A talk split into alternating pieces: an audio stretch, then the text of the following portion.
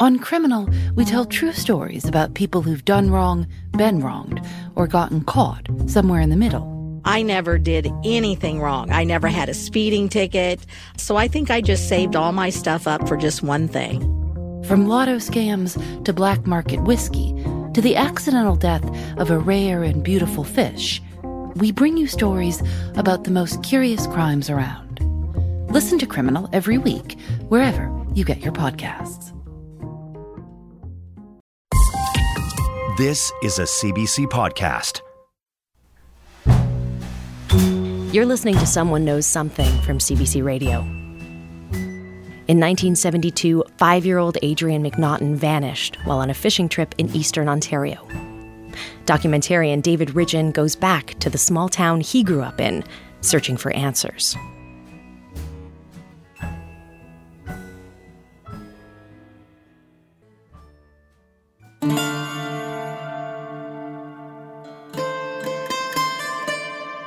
It can take a long time to be accepted in a small town.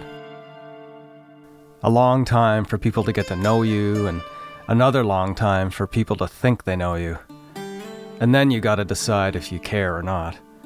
The point is that, for better or worse, everyone in that town eventually thinks they know who you are.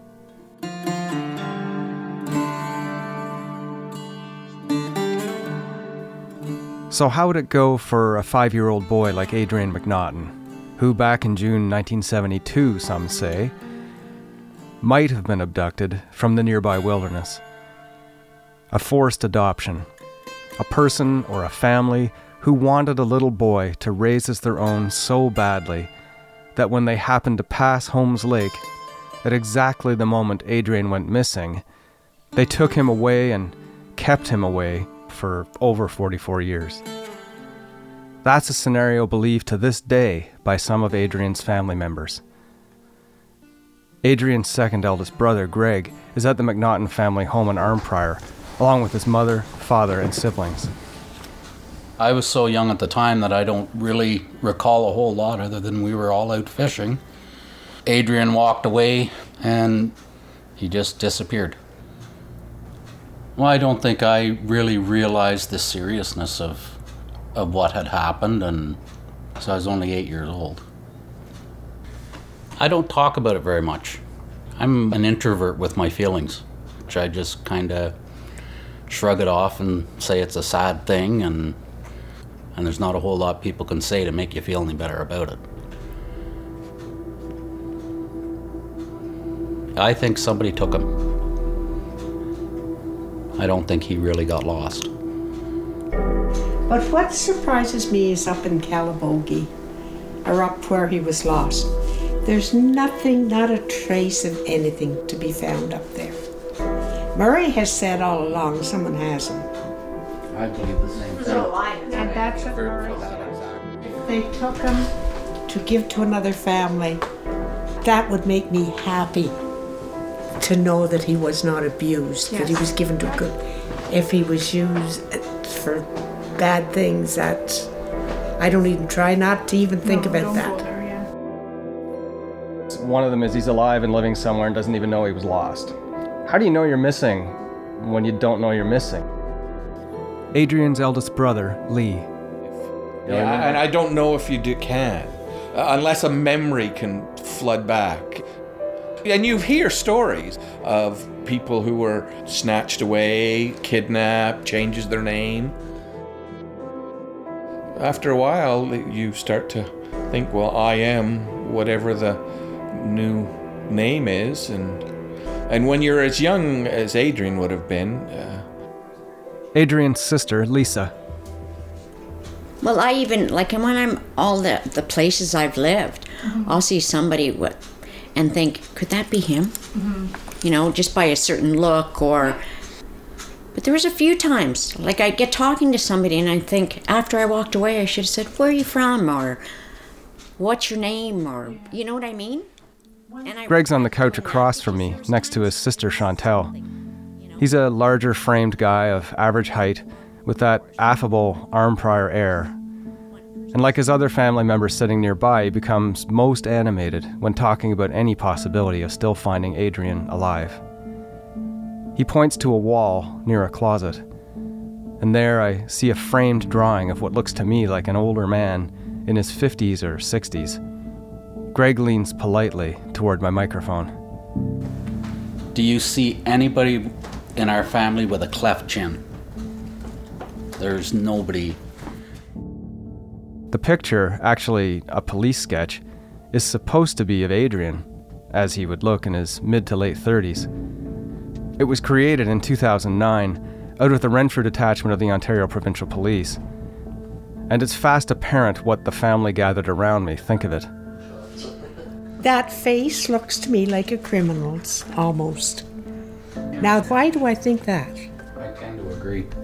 Do you, Greg? Isn't that funny? It looks like somebody's mugshot.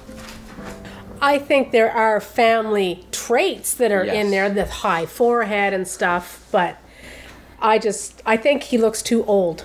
And I think he looks too thin. There is a possibility that he could be a thinner man, but I think that is just a little bit too thin of a look for the people Maybe. that are in this family. They could have done two or three renditions of it.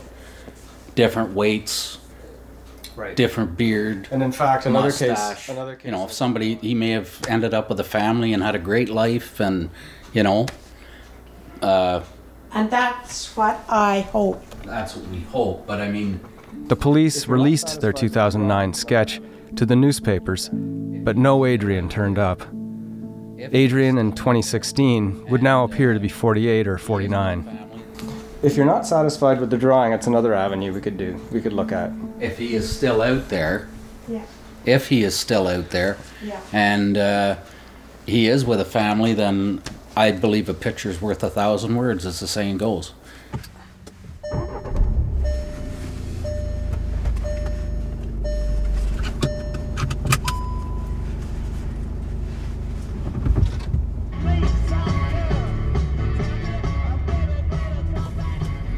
Driving to get Diana Trepkov out here in Ajax, Ontario, on the way to Arnprior to meet the McNaughton family, to talk about sketches and.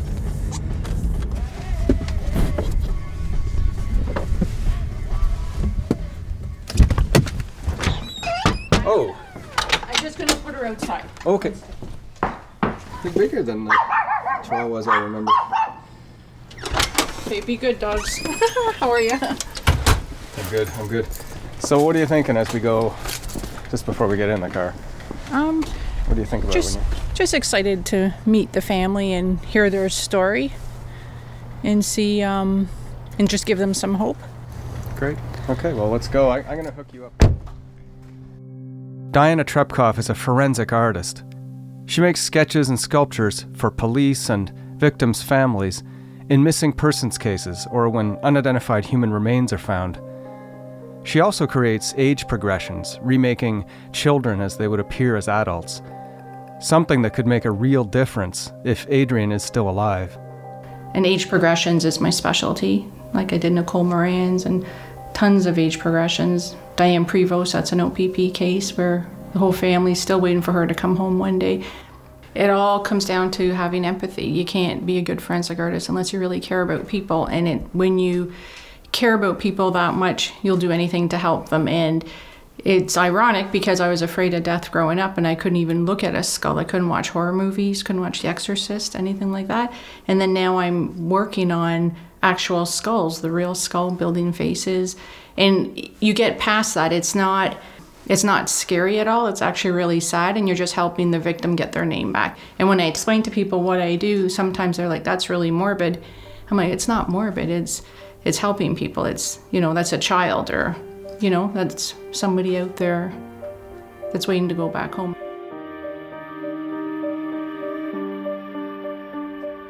As we drive the lonely Highway 7 to Arnprior, Diana and I swap cold case stories. Who disappeared where and when, timelines, victims' families that break apart or stay together, or who return yearly to the places where their loved one disappeared. She's like an emotional sponge, and I hope I am not, and I feel like she's been through a lot in her life. Diana seems incredibly organized bright blonde hair, makeup, a cancer survivor with purpose, ready for Adrien. The whole point is somebody knows something about what happened to him, whether he's dead or alive. Let's hope we're gearing for he's alive, but somebody knows something, and nobody keeps everything in forever. So what- sometimes when people are drinking, showing off, they say stuff. Miracles happen, you know, and that's what I'm I'm shooting for with this one. I'm gonna sit with the family. I'm gonna get a feel for them. I'm gonna listen to their story, listen to what happened. Um, share some of their pain because I'm sure it'll like hit me in the heart when I see what see the expressions on their face and what they've went through for all these years. And it's, it's a real natural process. And then and then when I'm ready, I would start drawing. See, I cleaned my house all Marie, this is Diana. Hi, I'm Diana. Nice to meet Nice to meet you. Hands are cold. Yeah. Cold hands, a warm heart, they say. Chair, I can move. It's easier to move that chair or whatever. What would be the biggest miracle here that that we find them, that we get answers? The truth. Oh, Yeah. To find Closure. them. To find them. Yes, closure. Is it is it closure or just the healing can begin because it's been a long time? I think that's what closure is, though, isn't Yeah. it? Well, yeah. Can you really Then you can to still feel You a can't really start to heal until you know. Yeah. Yeah. I honestly believe he's alive because there's nothing in my heart saying different.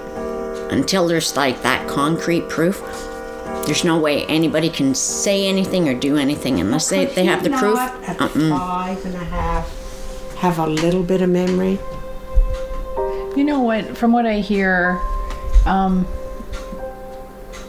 we don't know. Just say someone took him and brought him up. He would always feel something doesn't feel right. And we do this, the age regression, we get it out. And then he would be like, wait a minute, something never did feel right with this family. That's how it's it's it's an investigative tool that is put out there and then people start talking. And um, unless you know otherwise, there's a very good chance that he is alive. You know?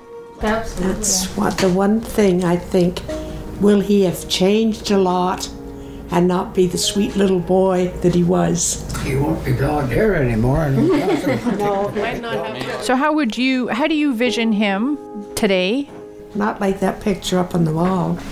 That's an artist rendition that I don't feel looks like him at all. None of us do. That's what the police did. That was the forensic report. Who who did this? It was through the OPP. The one thing that gets me is that that cleft chin. Even when I was thinner, which I never, I didn't have a cleft chin. I think personality-wise, you're not going to see rock star. I think clean cut. Clean cut. Maybe with some facial hair, but clean cut. Maybe a goatee. If he's with another family, it depends on the cut of the family, what kind of life he had growing up, whether if he's going to be clean cut or if he's going to be thin or if he's going to be heavy. But that picture was just not a picture of, of him to me. That rendition or drawing just didn't suit him. It, it would be nice to have a couple different pictures, like, you know, thin with a beard, heavy with a beard. The more I'm with you guys, the more I'm looking at everybody, the more I'm listening and seeing pictures, I'm seeing him. I'm seeing him like right now what he would look like. So I go on Facebook though and looked up Adrien on Facebook to see if maybe I would. And there was only one that even looked close, but it just the age was off and everything else. it would probably be a different name too if somebody has him. Oh yeah, definitely. But his eyes, his eyes will be his eyes. I mean, they could change his name and he could have a beard, short hair, no hair, but these eyes are going to be his eyes no matter what. It's amazing how genetics do fit. I remember I was 24 or something and I coughed and I thought my father was in the room because it was his cough. But it sounded like him. It was a really weird thing. So, you know, I, I knew I was my father's son just by my, that, that, that, that genetic connection. Do you feel there's a good chance he's still alive? Oh, that's only that's purely speculation. I, I don't know. But it's okay. I'm just like, what were your feelings? Like my feelings are, yeah, I'm I'm hoping he's alive. You know, I oh, really but that's am. a different. I know, I know, but I'm not. I'm not his brother. You're his brother. So I'm just wondering, like, growing up, were you like, I feel he's still alive. He's out there somewhere. Uh, I, I, I would say I probably hoped he was alive. It Was always a chance he could be alive, but beyond that, I, I, I, uh, I don't know. As our visit comes to an end, Diana gathers some of the few photos that still remain of the McNaughtons as children. Most photos of Adrien were lost in a fire. That's what I. Did you ever see That's that when I was tape? younger. Thank you. Um, there's Chantel when she was younger. That's Chantel with Curtis. I don't know which one she you- would like. She takes her own pictures of the family, one by one, in a corner lit by an old tungsten lamp. Maybe a pencil. So just ignore the flashes, just for face shape and stuff. And maybe a little bit of a smile. It's very little.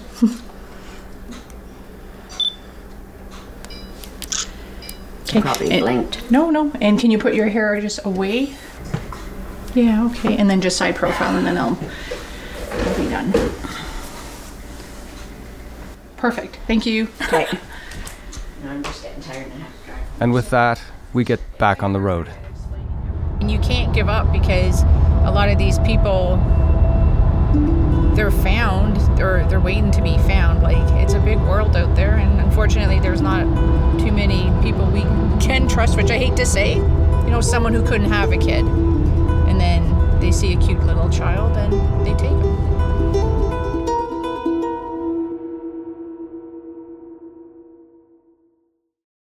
I'm Laura Palmer, host of Island Crime. Season 6, Sweethearts, is the story of three teenage girls who were all murdered in Victoria, Canada within about 12 months. So she was scared. Something out there scared her. You've just created the playground where predators can really thrive. She was a 16 year old girl. She was a sweetheart. Listen to Sweethearts at frequencypodcastnetwork.com or wherever you get podcasts. Back at home and wasting little time, Diana starts to draw. She's working in a home office, surrounded by the artifacts of past cases she's worked on. Practice skulls, sketches of what Franklin expedition members might have looked like based on their bones, convicted murderers and what they might look like on the run, news articles featuring Diana's sculptures of people based on unidentified remains. It's a forensic cold case paradise. Guess we'll start with the most important, and it's his eyes. The eyes are the mirror of the soul. It's the number one thing I always say and I believe in. You can tell a lot from a person through looking at their eyes. And with him, I see a shy boy, maybe a little mysterious, a gentle, kind boy. And um, it was important to know a bit about the story when I draw him so I could get a feel for him and I can be as true to his character when I'm drawing him. Why are the pictures upside down, some of them? Sometimes to get a very accurate drawing, you would turn something upside down as a reference. So that way you're drawing using the right side of your brain, not the left side of your brain. When you're drawing using the right side of the brain, you're drawing what's actually there so you can see things more clearly. Once I turn him upside down, something will tell me if it's off. Like right here, I've been studying a lot. You know, like for his mouth, it has almost that S shape. So I make sure I got that. And a little bit of, uh, just to smooth it out with your different grays for more realistic. And then a little bit of sideburns here, just because both brothers have them, and he's 49. And this is very comfortable for me to draw upside down. and just get those hair strokes in.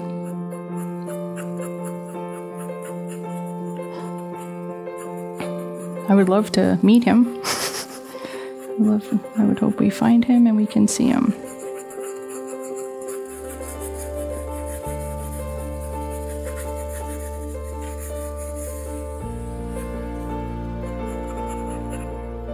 Eyes are so important. So make sure it's really dark inside. And then the line, the eyelashes. He's male, but he still has eyelashes. Also, just do them kind of like faint.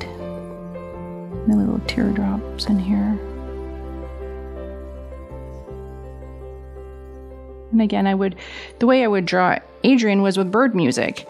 I have this nature bird music, and I'd be playing that five in the morning, on and on. And that way, I just like would pretend I'm in some tropical place and nobody's around, and I'm just drawing. So I'm drawing what's there, and I'm not being distracted at all. And um, and it's and it's important to get the shadows too. And through here. And his chin.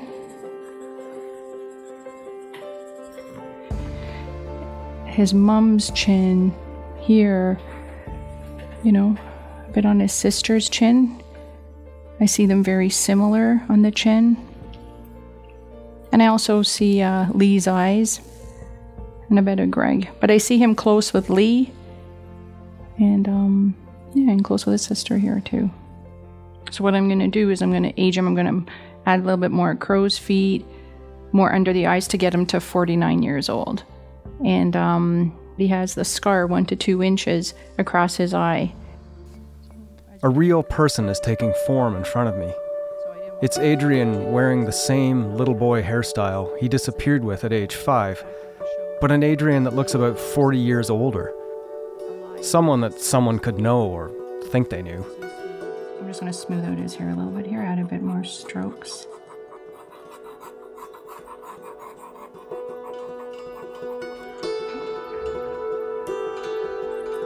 And on one of the um, other images that I'm going to do, it's going to be like really receding through here and get some facial hair. It's to he's to look so different. And then also one with glasses, he looks so different. I think this one will touch the parents and the family's heart the most because it's I wanted to leave similar. Like I even went to the bay and bought a men's shirt with the stripes because I wanted to give that feeling that he's still in that shirt. So you're gonna keep aging him? Just very, very little. What do you think? I think he looks a little younger than 48, 49 to me.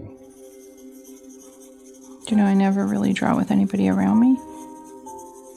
So it's still Adrien. I'm just following the um, aging process, looking at the brothers because of genetics. They made age very similar. So I will stop. So I'm just going to sign it. So this is the master. And Adrien, if you're out there, we're going to find you.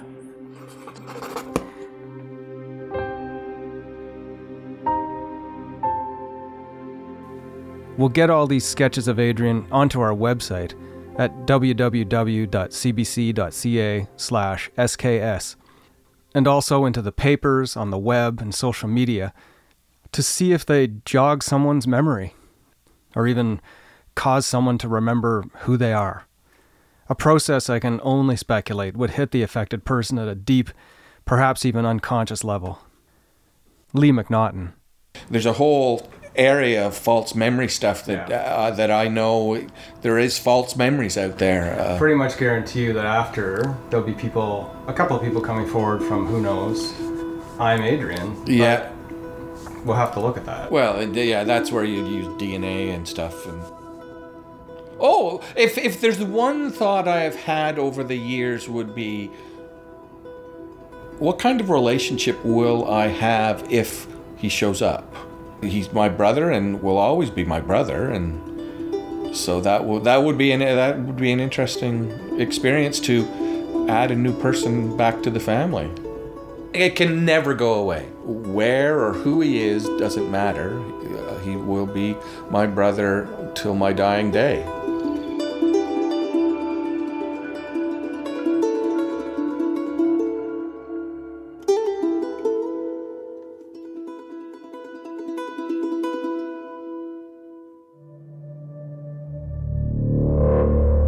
on the next episode of Someone Knows Something.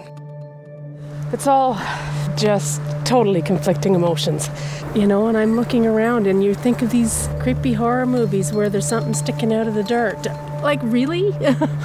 you want to find something, yet you don't. And if you do, how do you want to find it? Visit cbc.ca slash SKS to see photos related to Adrien McNaughton's disappearance. Subscribe in iTunes or your favorite podcast app to catch up on previous episodes. If you like the show, tell your friends. Someone Knows Something is hosted, written, and produced by David Ridgen. The show is also produced by Ashley Walters, Sandra Bartlett, Steph Kampf, and executive producer Arif Noorani. The music is by Bob Wiseman, vocals by Mary Margaret O'Hara and Jess Reimer.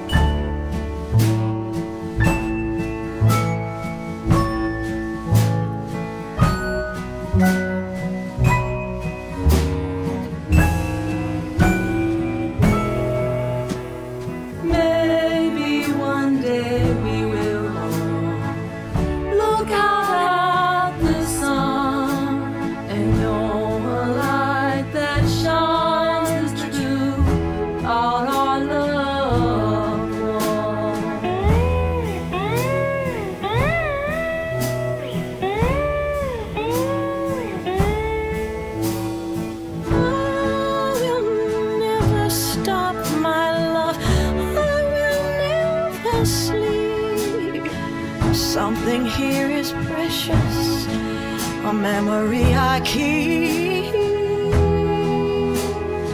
I will never, never stop my love.